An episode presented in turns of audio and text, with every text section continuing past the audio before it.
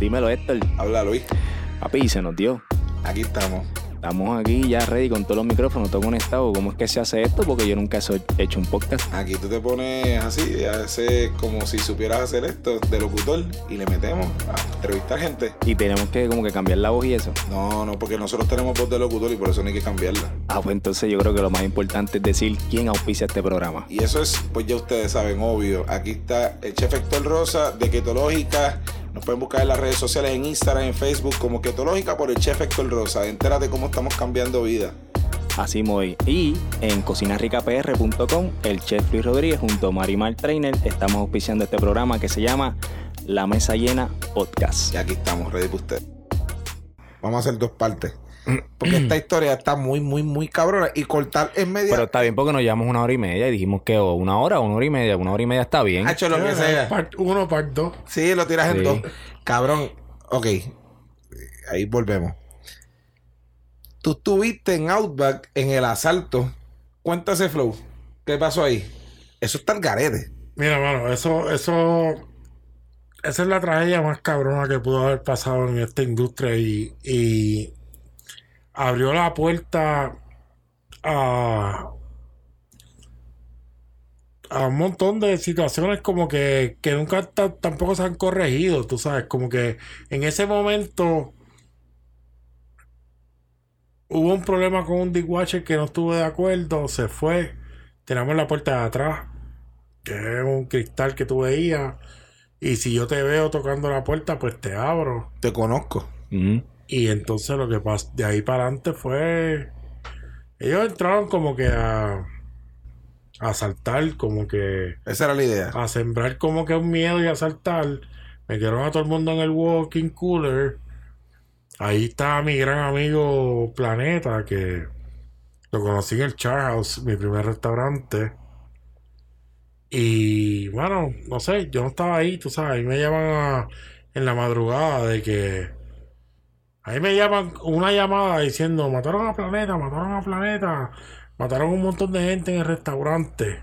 Anda el carajo. Tú sabes, yo me levanto como que puñeta, pero ¿qué es esto? Y tú sabes, como que yo viví en el Char House, Planeta, enterrarse, ¿sabes? Yo me iba a fiel. Nos íbamos para allá donde Rolo a comprar hongo y honguearnos en la selva. Nos íbamos, tú sabes, como que. Esa era tu pana. Yo me acuerdo, Planeta, ¿tú sabes lo que es? Romper una copa de vino y quedarse el espárrago parado. Pues Planeta se metió esa mierda una vez. Se enterró esa mierda y cuando se sacó eso, un montón de sangre. Llevamos para el hospital. Planeta era un tipo súper bueno y su familia y sus hijos que están bien grandes. Eh, un saludo. Y eh, entonces se metieron a saltar, el tipo se metió a saltar al restaurante y metió a todo el mundo en el culo y se jodió aquello allí.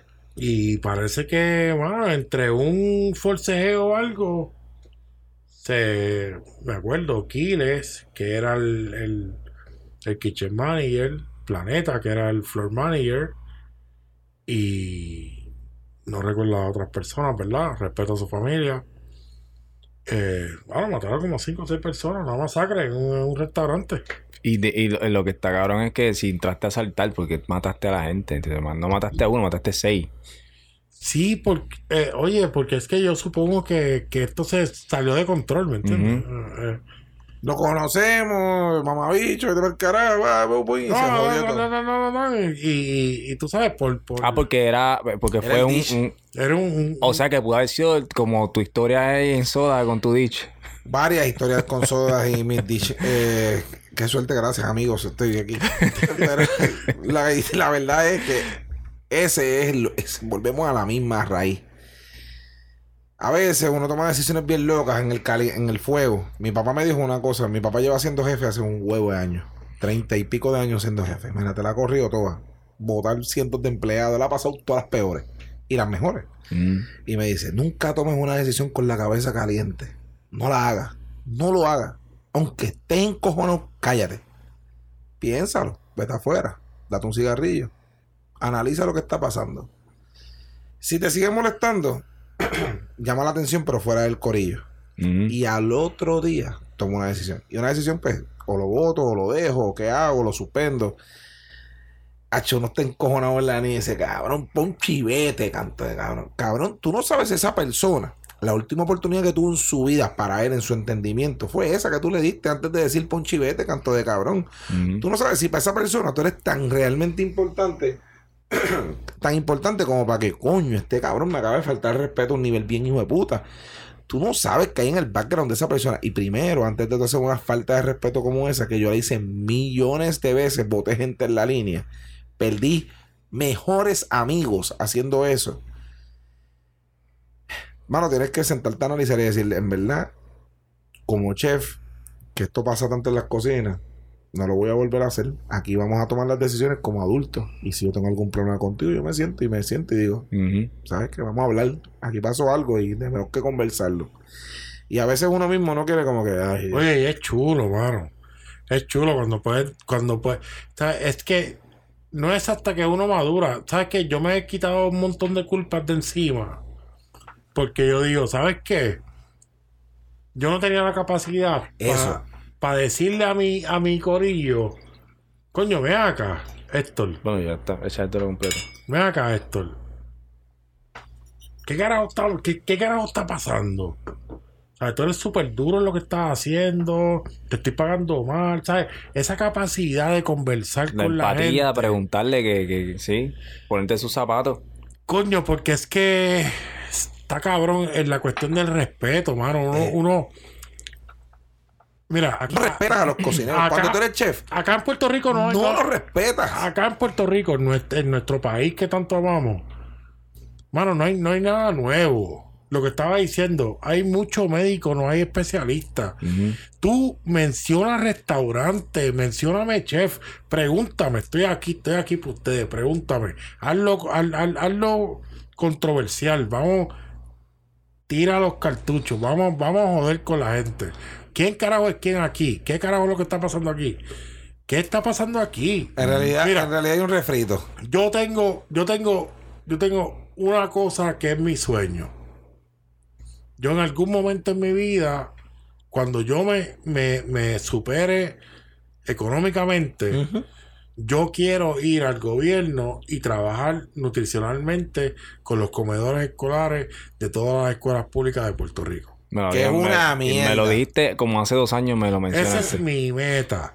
Yo quiero, y yo sé que cuando yo convoque gente profesionales como ustedes y como muchos más que se van a unir, dar nuestro trabajo gratis. Sí, sí, sí. Una asesoría, una asesoría. Claro.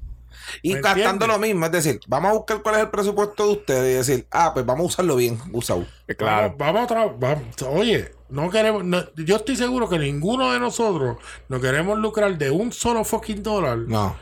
de poner a la, a la, a la- a las próximas generaciones, a nuestros niños, en escuelas públicas a comer nutricionalmente bien. Ujú. Que ese paladar se vaya a Valgarete, que le gusten las ¿Me cosas. entiendes? Y que, y que podamos tener buenos contactos con los suplidores, que quiénes son los, ¿sabes? ¿Quiénes son los suplidores de los comedores escolares? ¿Cómo se, ¿sabes? ¿Cómo tú ves el La futuro? película entera. ¿me Viéndolo entiendes? ahora mismo con el camino que está llevando esto. Ok, hoy. ¿Cómo tú ves el futuro de la gastronomía puertorriqueña de aquí a cinco años, a corto plazo? Yo no lo veía así, como está ahora mismo, hace cinco años. Tú me preguntas y decías, no, papi, vamos a estar. eh, James Beard por lo menos nos va a dar un premio. Vamos a estar. No pasa un. Mira, nada. bueno, pero debe- también debe- tenido. Sí, sí, pero no nos podemos excusar. y es lo mismo. Es lo mismo que hablamos, que hablamos siempre. Es como que no hay excusas de huracanes, no hay excusas de un carajo. La pandemia está ocurriendo en el mundo entero a la misma vez. No estamos excusándonos de esto. Es que yo no, es que, mira, mira, a mí, Es me que da, haciendo viste cebollado. a mí me da vergüenza no. pensar. Y, y, y, mano, esto es bien personal. A mí me da vergüenza pensar en premios. Me da vergüenza pensar en reconocimiento de fucking James Beard, de fucking Michelin. ¿Sabes? A mí, de verdad, cuando yo escucho a alguien que quiere una fucking estrella Michelin en Puerto Rico, que me pasa todo el fucking tiempo. Ah, vamos a abrir un restaurante con una puta estrella. Eh, Nosotros vamos a ser los primeros con una estrella Michelin. Yo digo, cabrón, tú sabes la gente que pasa hambre en Puerto Rico, tú sabes la gente que no conoce de nutrición. ¿Sabes? Tú, tú, tú estás consciente de que la gastronomía en Puerto Rico no se reconoce como, Como una gastronomía. como, como puñeta lo más importante, como lo más.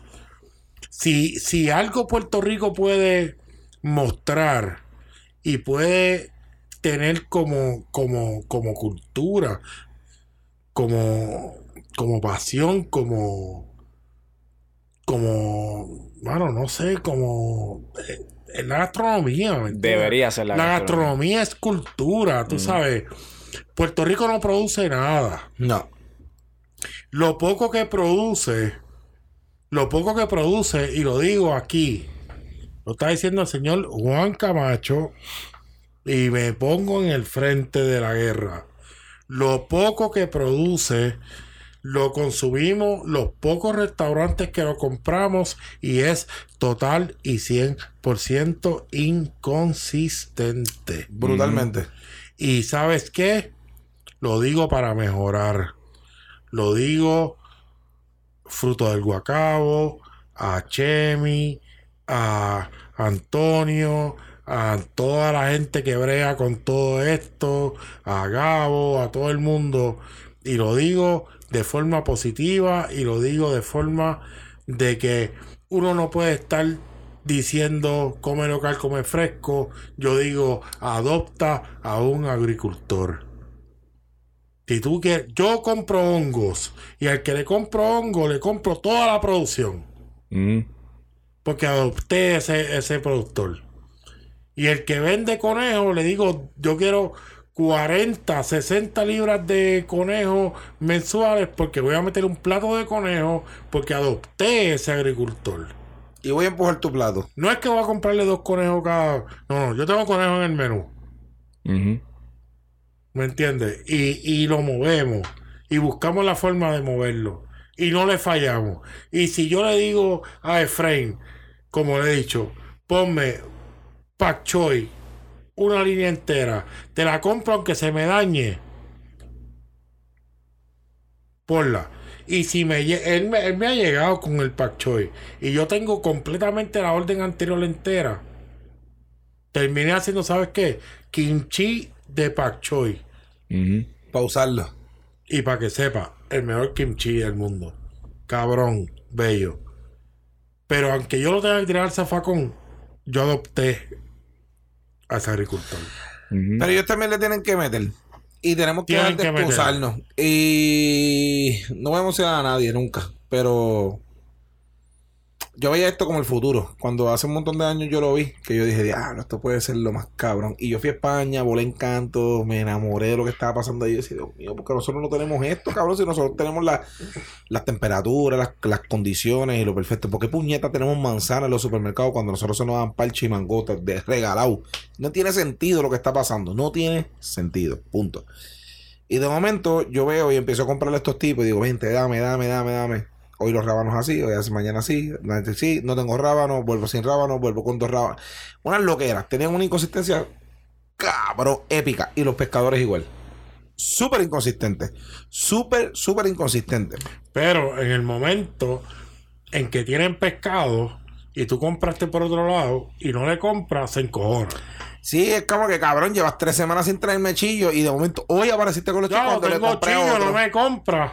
Pero caballo, si llevo tres semanas pidiendo chillo. Y los, pescado- Ah, y los pescadores son otra historia. Ay, bendito. Eso podemos hacer tres podcasts y medio. De que no compran hielo, se van de por la mañana y los pescados jodidos en el bote. Los pescan por donde no es, le arrancan esos anzuelos al garete, los pescan fuera de peso. pe- Usted sabe. Hablemos de todas las loqueras que hacen. Son un desastre. No se cogen su trabajo en serio. Y si nosotros nos cogemos nuestro trabajo en serio de cocinero y son unos hijos de puta haciendo lo que hacemos, coño, brother, eh, ven eh, con nosotros. Es que no hay creatividad, no hay, ¿sabes?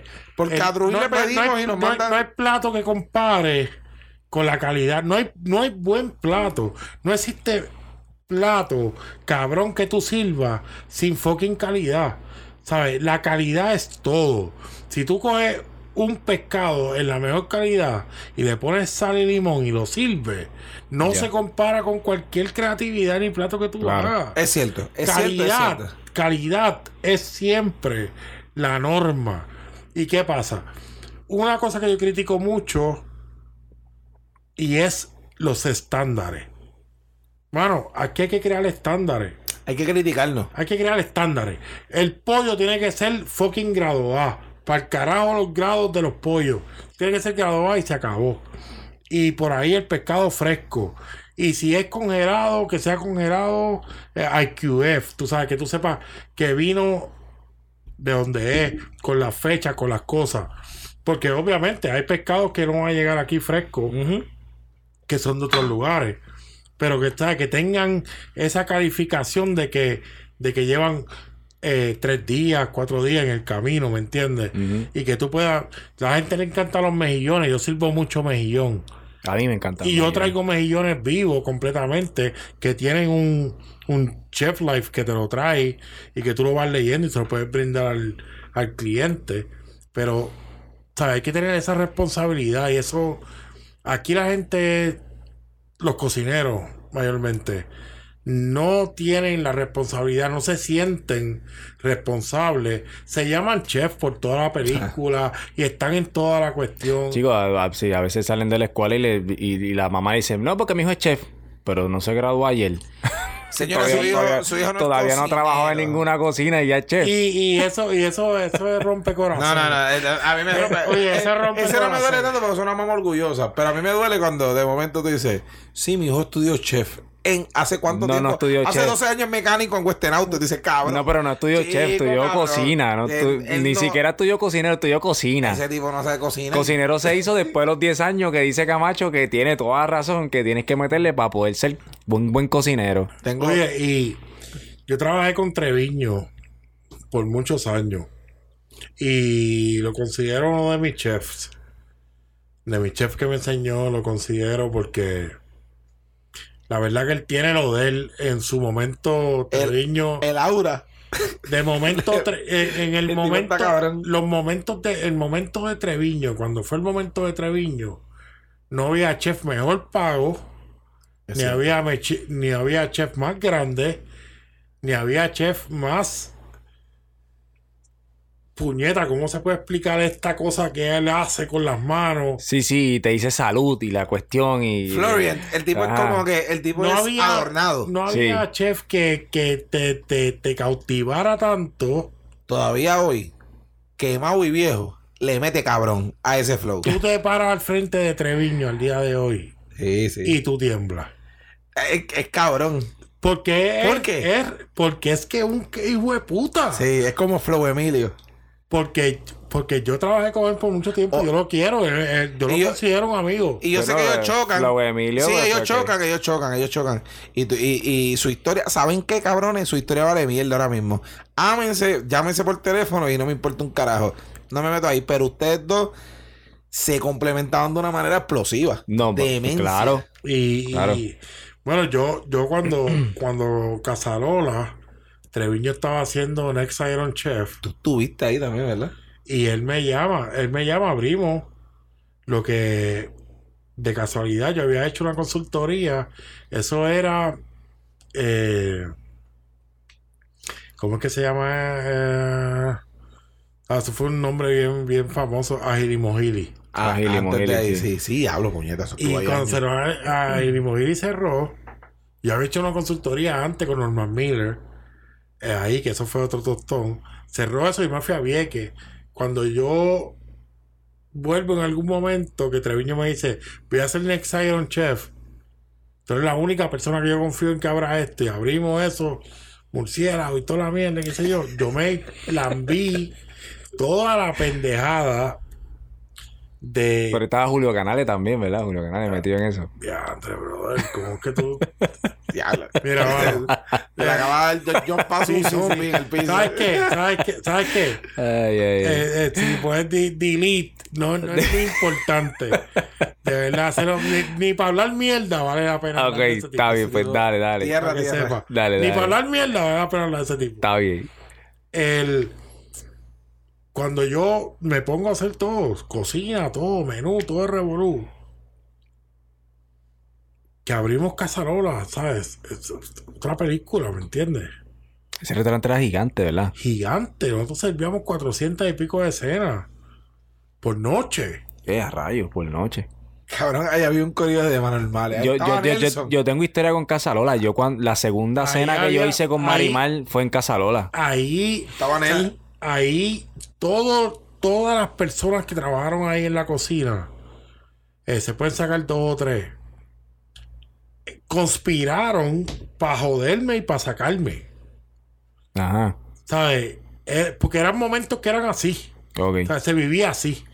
Todo el mundo quería mi posición. Ok. Porque nadie sabía lo que era estar en mi posición. ¿Sabes? Yo me fui de allí una tarde caminando al Ashford porque tenía una taticardia que creía que me iba a dar un ataque al corazón. Y yo me fui caminando en mi sueco con mi delantal hasta el hospital a hacerme una pendejada porque yo pensé que me iba a morir. Del estrés. Es más, a mí se me rompieron los suecos y yo me ponía tape gris en los suecos así, de la goma completa en los dos pies, porque yo no salía de allí. En un sótano que está esa cocina súper rara. ¿Sabes? Y te- te- tenía como, tenía, eh, Treviño me dio la oportunidad de hacer unas cuantas cosas y tenía a mi gente, pero por el otro lado, habían otra gente que estaban de policía, Ujú. velando 24-7 todo lo que yo hacía para reportarle a otro cabrón que no componía nada, simplemente joder. Ujú. Pero ese flow llevó al fracaso ese restaurante. Que tuvo el No. break de ser un restaurante No, ¿Cuánto duró? cabrón como No, un año. Como, Un año. no, como dos años y. Sí, años. pero struggle Pero, todo el tiempo. ¿sabes? Duró un año, exacto. Struggle desde la Y entonces de ahí para el embudo. El chicle estirado. Sí, sí. eh. Y Pero- pena porque Treviño, oye, Treviño tiene... Pero ahí vamos. Ahí vamos. Eh. Los restaurantes en Puerto Rico no se trata de billetes. Y no se trata de... Es como, un- como si tú estás dando hits y tocaste la bola. pa, Y de momento dices, coño, la pegué por aquí y te vas por ahí. Y ahí venimos con las cosas que nadie habla. ¿Tú quieres hablar de cosas que la gente no habla en la industria? Habla de Don Frappe. Habla de, de Vaca Brava. De restaurantes que nosotros ni... es- y para nosotros en nuestra mente no existen. Y Que estos no- cabrones... Que yo no, no creo que nunca en la vida vaya. Oye, y- Pero y- tú sabes que yo fui a eh, Don Frappe y te voy a decir una cosa. Ese tipo que tiene Don Frappe, que no... Creo que lo conocí en algún momento de mi vida. De esos que te presentan. Es un hijo de puta. Y aquello está cabrón. Ese tipo tiene gustos buenos. Sabe Ok. qué zafacón poner en qué esquina y cómo se va a ver el zafacón. Y tú dices, coño, ese zafacón ahí está bien puesto con sus tornillitos al piso bien grapado. Y está limpiecito. Y machinita. Y la otra hostia. Y tú sabes qué? Mientras nosotros estamos aquí discutiendo. ¿Cuál es el próximo paso de la gastronomía puertorriqueña? Ese tipo está hartándose allí. Oye, pero sí. Que eso, eh, que Eso honest- vende como, hon- como la calle Loiza vende. De, Honestamente, de- de una a la otra, de una esquina a la otra. Él vende eso un sábado honest- solamente sabe. honestamente, yo, yo estoy puesto para hacer billetes. Claro. Yo me paso, tengo la bendición de que me paso en el, en el área oeste, en, en Mayagüez, por allá. Caballo. Yo me, me apuesto a los cojones que el futuro es el oeste. Allá todas las zonas de parking, todo está bien planificado. Acá nunca se dio la oportunidad de planificar nada. Claro, la calle Loiza es una mogollo. Es un mogollo. ¿Sabes? En algún momento se, la calle Loíza se va a hacer pequeña y se va a convertir la Ponce de León, lo que fue en los tiempos donde había los cines, los grandes teatros, y por ahí se conseguirá parking. Y se va a convertir en lo que es, esta zona lo que es. Pero el área oeste, Está vacío. aquello allá está bello. Bello. Entonces, yo me voy para allá y yo me meto por Añasco y me meto por, el, por, por Rincón, por algunos lugares ahí. Ah, Llevo dos años visitando, conociendo la, la cosa, ¿me entiendes? Y ahí el que menos pudo acá una piña. Allí el del negocito al lado tiene un Lamborghini. El del otro tiene un Audi eléctrico. Este tiene casa aquí en cabrona. Entonces, tú dices como cocinero, como gente que lleva ya más de 10, 15 años en la industria, tú dices como que, Después que tú has clavado. ¿Qué carajo hay que hacer para tener ese puto Lamborghini? Cuéntame, ¿qué hay que vender? tú- tú- tú empiezas- Mallorca, vamos a vender Mallorca. sí, Como que yo, yo tengo una vida, yo tengo 42 años. Yo tengo una familia. Yo me jodo con cojones, caballito. Yo saco el mejor plato del mundo. Ahí hay conmigo para irse a la cocina y sacar. Hay que. Hay que tener cojones, hay que tener estudio. Hay que, hay que bregar conmigo para irse a hacer un menú de degustación. Hay que romperse los cojones. Pero después yo digo como que yo puedo hacer eso con este corillo, con, con ustedes dos, con mi familia, con su familia, y hacer una degustación, ir a tu restaurante, ir al tuyo, a tu casa y hacerlo y disfrutárnoslo. Claro. Pero a mí eso no me deja chavo. Ajá. Yo no estoy viviendo con esto. Yo tengo una mujer y una familia en mi casa que quieren estudiar, que quieren echar para adelante, una familia que está esperando por mí y que me respetan por lo que yo hago, pero ¿dónde carajo está el billete? Que yo traigo a la mesa? No traigo un carajo, orgullo, orgullo no paga nada. Claro. Papi, cuando el domingo. Yo te voy a hacer una historia, esta historia. Nos quedan ocho minutos, lo vamos a terminar en ocho minutos, ya tú verás. Esta historia va, va a terminar. Antes de la pandemia, yo remodelé el restaurante. Yo tenía, yo hice una fiesta de la calle San Sebastián, alquilé un escanto allí con mi hermana y dimos un palo, uh, fue estratosférico. Pff, Ni nosotros nos imaginábamos que eso iba a pasar. Como una loquera. Una loquera. Compramos todo el alcohol que había en el supermercado y dimos un palo. Con esos chavos yo le digo a mi hermana, ¿qué vamos a hacer con esto? Y me dice, ah, vamos a remodelar el restaurante, pintamos, transformamos la Eso fue cuando hiciste los hice la- cuando- y la sí, cuestión. Eso yo di un palo ahí, cabrón. Pero cabrón. Y cuando de momento yo digo, vamos a meterle, puse al equipo de trabajo a pintar en soda mientras que yo estaba pasando, para cuando terminábamos las fiestas de la calle Abril. Y convertimos el latido en soda. Y ya yo venía de dos años, no seis meses, no tres días, dos años enteros de estar pelado. Que yo no entendía porque yo no tenía dinero. Porque yo decía, el restaurante se llena, aquí los domingos yo trabajo como un burro, esto, esto, esto, aquí las reservaciones no dan. Y esto no tengo putos chavos, ¿qué hago? H, ese domingo, después de yo haber dado el palo en la calle de San Sebastián, del domingo después hicimos un brunch. Y yo me voy para mi casa y yo le digo a mi hermana, "Ah, dame, dame el cash que hay ahí. Para poderme ir a comer algo con mi esposa y mis hijos. Porque a las 3 de la tarde es que yo tengo un break en el fin de semana que mis hijos no están en la escuela, que yo puedo llevarlos a algún lado a comer. Y mi hermana me dice, "Acho, no hay un carajo de chavos ahí. Y yo de cash, no hay nada. Obvio, tú sabes que los restaurantes no tienen puto cash. Sí, sí, que Es toda tarjeta por ir para abajo.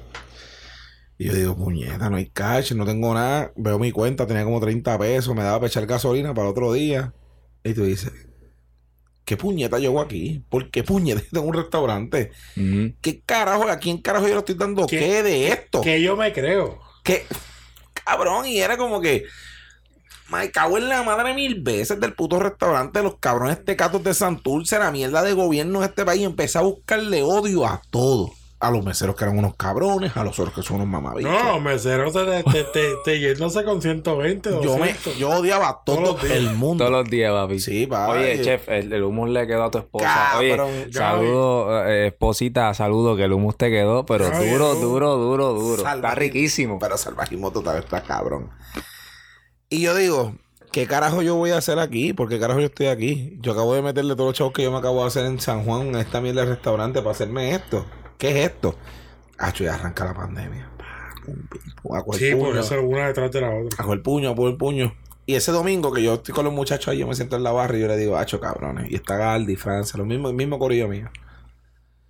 Yo creo que yo no voy a volver a abrir esta mierda.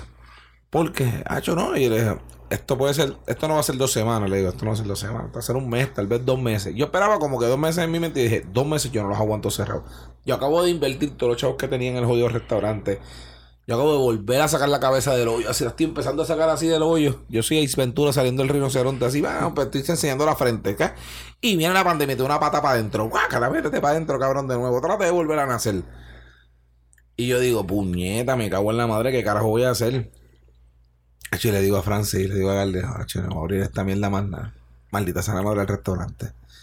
Y yo estaba haciendo lo de keto y estaba funcionando, pero en mi mente no estaba hacer dinero, era como que yo quiero salirme de esto, yo no quiero tener esto, yo, no me mi- mi siento situación actual. yo no me siento feliz cocinándole. Porque tú sabes lo que pasa. Y esto es para los comensales. Son unos cabrones el 98% de tus clientes. Tú tienes 2% de clientes que tú amas, que tú quieres que se sienten y tú quieres darle de comer. Y tú te sientes feliz dándole comida, te pagan bien, agradecen lo que tú haces, vuelven. Y esos son los clientes que tú quieres. Puede ser el 2%. El otro 98% son los mofongos con pechuga de pollo al ajillo. Y te dicen, papi, no hay fucking break en mi vida de que en Ay. latido yo hago un cabrón mofongo con pechuga de pollo al ajillo. Mámate un saco de bichos, párate y vete. No me importa. Y ese orgullo te lleva a la muerte, a la muerte, a la muerte. Te sigues poniendo clavos en el ataúd. Pa, un clavo más. Pa, otro clavo más. Pa, otro clavo más. Y cuando ya te queda un clavito así a mitad puesto, te dices, ¿qué me toca hacer ahora? ¿Qué voy a hacer? Y mi plan era irme para Estados Unidos. Y me voy para el carajo, este odio país de mierda. No, yo, sé, yo serví el mofongo con trufa tranquilamente. Cabrón, pero yo, yo no quería hacer eso. Yo estaba listo para no hacerlo. Y yo tenía una esperanza en mi que corazón ahí como. yo, lo yo puedo dividir, yo puedo dividir, eh, yo puedo dividir en el cocinero que le dice que no a todo el mundo y rabia y el cocinero que dice que sí a todo y lo cobra. Ah, ahí está, cobrarlo. ¿Quieres mofongo? Porque es, es- es un clic que tú cambias y tú dices como que, ¿sabes qué? Si la gente viene aquí al restaurante, se toma el tiempo, entra por la puerta y quiere el mofongo, hazle el mofongo, pues entonces hazle el mejor mofongo. Entonces, eh, si tengo la oportunidad de ponerle una mantequillita, un vermonté con una trufita y qué sé yo, y vendérselo y cobrarle 15 pesos y lo pagan y le gusta, de momento tengo una fila de gente pidiendo el trufongo, que fue lo que se convirtió, que fue el mofongo de trufas negras y con el chillo frito y de momento están 35, 40 pesos. Y vendiste mofongos con cojones de plátanos de dos pesos de plátano. Cabrones, están pagando dos pesos de plátano con un poco de mantequilla en 15, 16 pesos por ahí. ¿Saben qué? No pidan mofongo. Pídale el paté al chef. Que eso vale caro y él lo va a vender barato. es verdad. Cabrón, lo más raro del menú es lo más barato que va a vender el chef porque eso es lo que él quiere vender. Tú vas a donde María y le dices, María, ¿qué tienes ahí? Ah, tengo un Toolbox. Tú sabes que el Toolbox te está vendiendo en, 20 en 70 pesos. Acho, 80. Vale Pues- pues yo, estuve, yo, 120. yo almorcé hoy en María, 80. Va- pero vale 120, vale 120, ya te lo quiere vender en 80, porque ya te lo quiere vender. Ella quiere servir el pescado y servirte en la mesa y quitarle la espinita, sobarlo, que se va bien cabrón, para que venga el cabrón darle o en la Urus. Te vi, amigo, no sé quién eres, pero te vi Estabas ahí en la Urus. blanca y sé lo que pediste en la mesa. No seas íbaro, porque andar en una Urus no te convierte en un comensal. Los chamacos que estaban sí, Yo, arte odio, arte odio. Oye, papi, porque lo que pasa es que tienen que aprender a pedir. Oye, como tú vas el don de María Franco y le vas a exigir cómo tú quieres las cosas. María, tú le dices, dame de comer. Tengo la boca abierta, mastícalo y dámelo aquí. Claro. Dámelo. Claro. Esa señora es. Y si no te ves en la cara, ¿o qué? Yo le tengo miedo. papi, María Franco, yo, yo comí hoy un chorrip allí, papi. Demencia. Yo comí los cachetes de cerdo el lunes. Cosa más ¿Tú no has estúpida. ido a María? Los cachetes de cerdo durísimos. Mira dónde conozco a María. María, una María, una bestia. De Urdín. De Urdín, eso fue, me, me contaste que era un pasillito. Ustedes no, ustedes no, ustedes estaban, no sé qué hacían cuando Urdín existía. No, yo no sé cuál es Urdín. Acabas de nacer. no, yo no conozco Urdín, yo no conozco Urdín. Pues restaurante Urdín, un restaurante muy bueno. Creo que ella era su chef. Y luego, no sé, no recuerdo porque yo era un chamaco. Era para los tiempos de Díaz de Villegas, Tenedores de Oro. Del nuevo día tocando las puertas. Que valía, que había crítica. Que no existía. ya, ya eso no existe, ¿verdad? Ya No, no hay, no hay No, crítica. no existía el internet. No existían los teléfonos inteligentes. Para tú saber de un restaurante, una categoría de restaurante, ¿Cómo se llama el crítico del nuevo día que era bien famoso? De hasta- Villegas. Ese cabrón. Me tenían miedo, ¿verdad? Es que es igual que también Pumarejo, eran conocedores de, De la gastronomía. de gastronomía. Son, de son la gente que, que, que veían reportajes pendejos, son la gente que viajaban. Eso no es un blogger de Vice, papi. Esta gente iban a los restaurantes, esta gente categorizaban esta gente iban y pedían los mensajes. Cuando ellos llegaban, esta gente que a veces ni pagaban. O sea, las Magnum de, los de, de, las Videcar, toda esa pendejada, se daban los almuerzos diarios. O sea, yo trabajaba en Hermes para ese tiempo, estamos hablando del 98. Con tres tenedores de oro, con toda la pendejada. Esta gente tenían una ¿sabes? Premiaban los restaurantes con tenedores de oro, de bronce, de plata. Y era.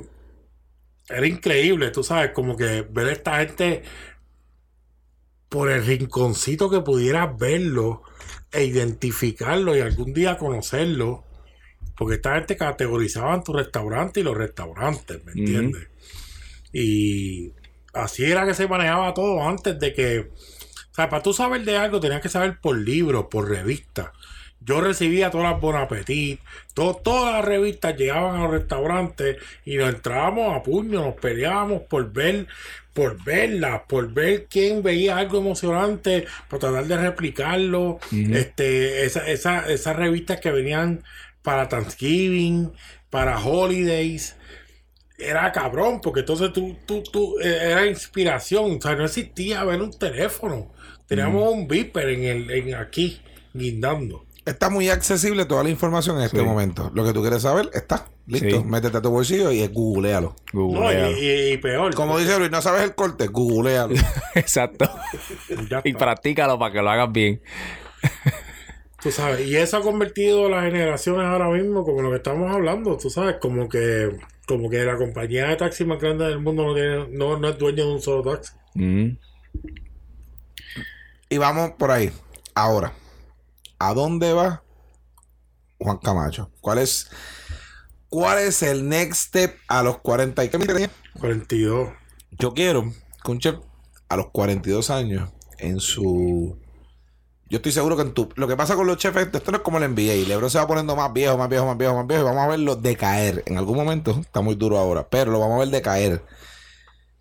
Los chefs mientras más fucking viejos se ponen más duros se ponen porque más experiencia tienen y más saben hacerlo en la cocina. Entonces y este es tu, este es tu, yo diría como que te quedan como, como un rato en la cocina de pie y tú vas a empezar a buscarle la vuelta no estar de pie ahí. Pues mira, de todo el podcast, esta es la línea más importante. Yo he trabajado toda mi vida bien fuerte. Y he dado todo y, yo estudio mucho, yo no duermo mucho. Yo leo mucho, me educo mucho. Yo tengo muchas cosas que yo no que yo no reflejo, inclusive de mi personalidad, de mi persona, de todo. Yo tengo yo tengo una vida entera guardada para este momento. Yo todo el tiempo he trabajado para guardar lo mejor de mí. Y lo mejor de mí acaba de comenzar. Y es que yo entiendo que cerré el círculo de ser un empleado, de ser una... de- yo tengo un doctorado en artes culinarias, pues tengo 25 años cocinando. Yo he leído con cojones, estudié artes culinarias, estudié administración de pequeños hoteles y restaurantes de Yupi de Carolina. Eh, he estado en la cocina y en la operación de mucha gente exitosa en Puerto Rico. Y yo creo que yo he guardado muchísimo para mí. Porque yo, esto no es casualidad. Yo vengo construyendo esto hasta este momento para yo empezar a hacer lo mío. No es casualidad. Yo ahora empiezo a ser la persona quien yo soy.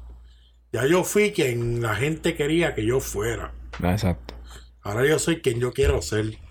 Y quien yo quiero ser es. Yo voy a armar una barrita. Yo voy a armar un restaurante. Y yo voy poco a poco hasta que económicamente, porque es una realidad. Yo no tengo dinero. Yo no manejo dinero. Y yo necesito generar dinero para hacer proyectos mucho más grandes Claro. los que están en mi visión, los que están en mi sueño, los que están en mi realidad. Y verdaderamente mi línea está en organizar, eh, ¿verdad? Unos spots donde yo pueda jalar el dinero que necesito para montar las cosas que quiero. Y eso me tira eh, a un spot donde es bien difícil también bregar. Porque la gente tiene una expectativa de ti bien alta. Y, y obviamente de mí súper alta. Y entonces cuando mi expectativa o mi interés es simplemente buscar la forma de generar dinero para hacer cosas mucho más grandes, pues va a ser, eh, está en un contorno de quizás unos 3, 4 años en que yo pueda volver a montar un restaurante como lo que la gente está acostumbrada a tener de mí. Y quizás a lo mejor ni lo hagas porque de momento lo que hagas te estás demasiado de cómodo y te va bien y estás feliz. No, pero no, no, no, no está en mi línea. Ok. Mi Pero yo quiero ir a una barra que Camacho está atendiendo ahí. Claro. sí, pero eso, sí. Va, eso va a pasar y va a estar bien cool. Pero Claro. yo quiero ir a esa barra. Claro. a esa barra y decirle, eh, baby, sírveme lo que te salga a los cojones. Sí, eso va a estar bien cool. de beber y de comer. ¿Tú, Eso va a tú, estar tú imaginas lo que es un sitio y no pensar, cabrón? Sí. Tú te sientes y dices, no, ¿hay menú? No, no hay menú. ¿Quién cocina, Camacho? Ah, pues que haga lo que va a Sí, bien cool. claro. Eso va a estar bien cool. Y de verdad que creo que. Creo que sí. Y podemos dar la de lo que va a ser, dónde va a ser y eso. O todavía. O podemos hacer, o podemos aguántalo. hacer otro podcast y, y hablamos solamente de ese proyecto. Bueno, está, está, está bien cerca. Y. Está bien cerca. Ok, van a buscar a Juan Camacho en Facebook hoy. Van a buscar. no, no, no, no, no. Le voy a dar exclusivo a ustedes cuando pase. Ok, ya está. Pero quiero asegurarme. Sí, sí, sí, quiero sí. asegurarme. Tú sabes cómo es esto, de que uno habla las cosas y después no pasa. Eso Yo es bien lo- malo y me ha pasado un millón de Lo veces. Sí. lo- Yo lo tengo, pero casi cuadrado. Ok, ok, estamos ready. Casi cuadrado. Se ¿Cuánto? supone que en cuatro semanas eso esté cuadrado completamente. So, Y en cuatro semanas sabemos dónde específicamente ¿En cuántas vamos a ir a janguear. el podcast va a ser allí con un torneo de dominó. Eso está. ¡Ey, ya, diablo! Tú tienes uno de los mejores chefs de Puerto Rico sirviéndote en una barra que es de él y él te va a servir lo que le dé la gana de comer y de tomar. No sea todos los días, no es una oportunidad que tú vas a tener todos los días, así que ese debe ser tu lugar. Oye, y es una barra que lo- yo quiero, yo quiero, yo quiero hacer una barra.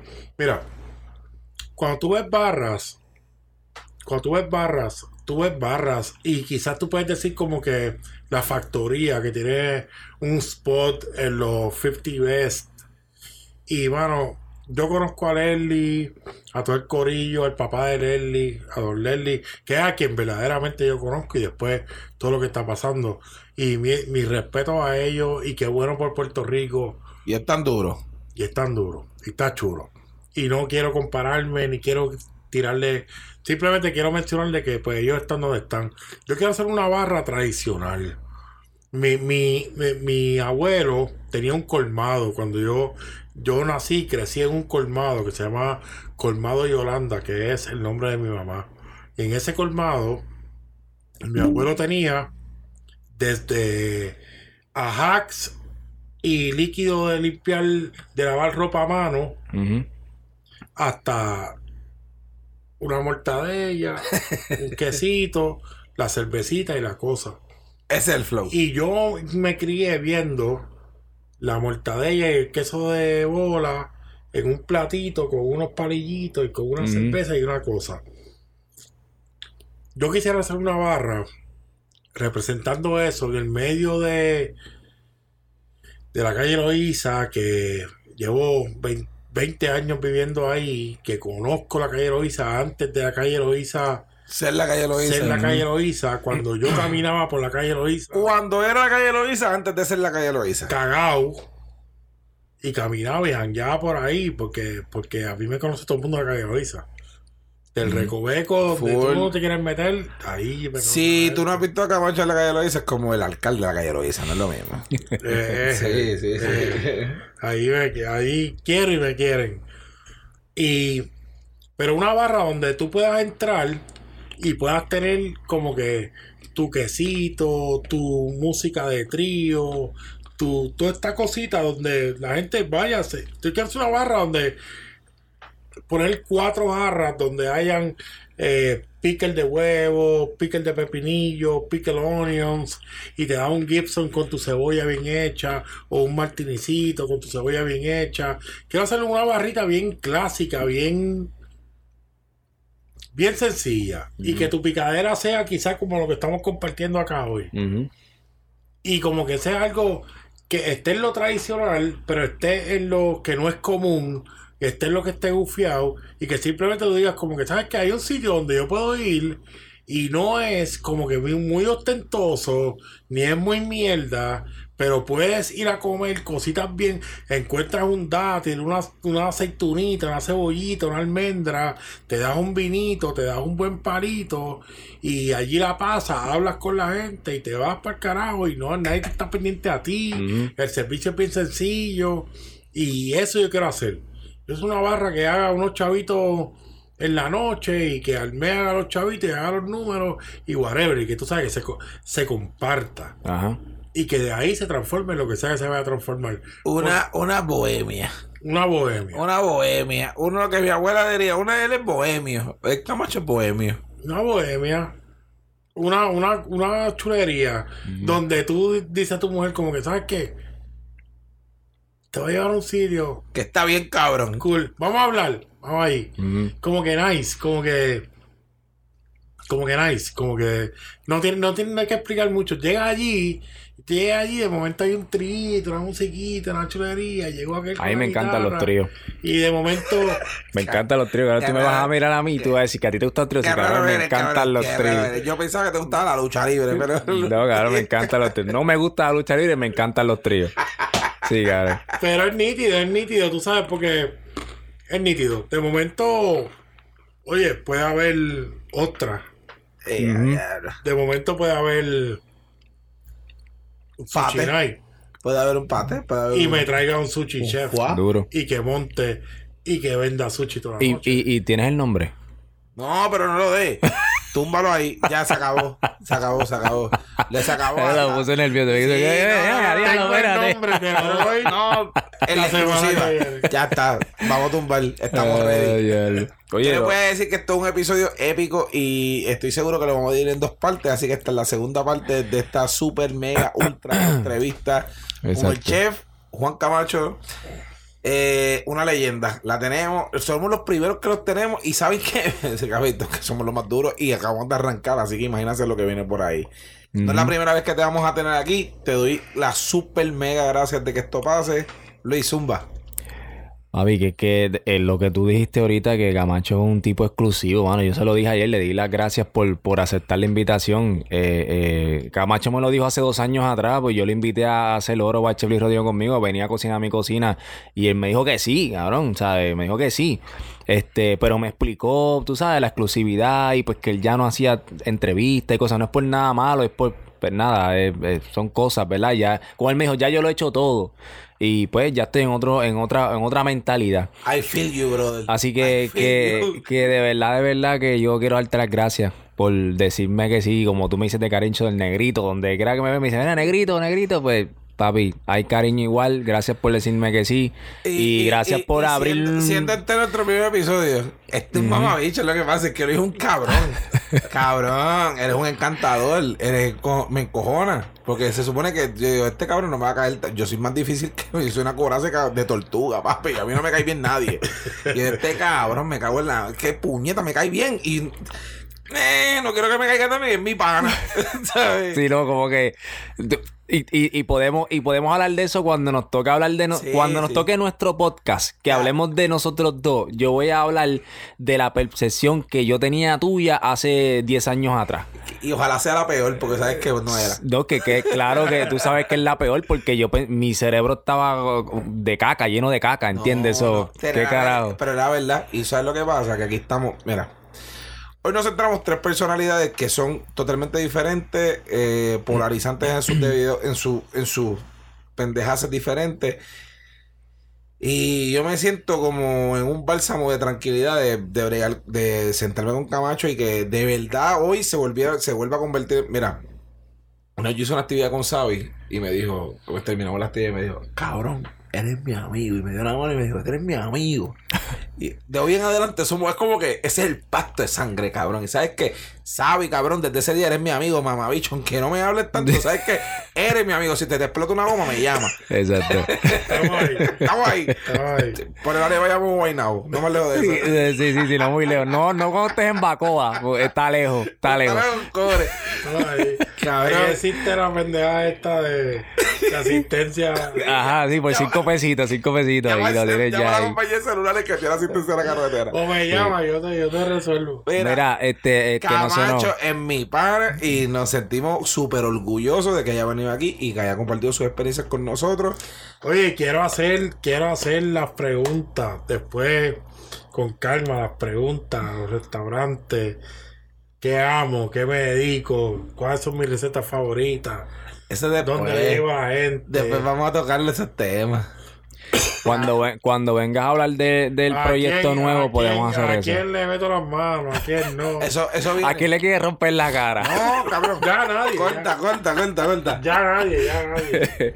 Mira, este, pues nada, les quiero decir a todo el mundo, ¿verdad? Que si quieren ver esto visual, entren a YouTube, eh, a la mesa llena, podcast en YouTube, y van a poder vernos aquí, lo que estamos comiendo, lo que estamos bebiendo, y yo espero que no sea ninguna marca porque no nos estamos auspiciando. So, el día que nos auspicie, pues ponemos la botella aquí con la marca para allá para que se vea. Vamos a gloriar la marca que aparezca. Exacto. Estamos ready para ustedes. Gracias, gracias, gracias, gracias por escucharnos y estamos ready siempre. Aquí Luis, el chef Luis Rodríguez y Héctor Rosa dándole lo mejor de nosotros. La mesa llena podcast. Así Yes. que gracias, Camacho, por acompañarnos. Ustedes. Ahí está, papi. Qué duro, cabrón. Tenemos Cabrón, y yo, yo no, ahora mismo yo no tengo ni una gota de sueño. Yo no, yo me siento como que podemos seguir hablando, Me cabrón. preocupaba que estuviésemos cinco horas. Que es como que sí, sí, sí, sí. Yo estaba mirando para que se porque tiempo lleva. Voy a mirar para venir corriendo. No, yo decía como que.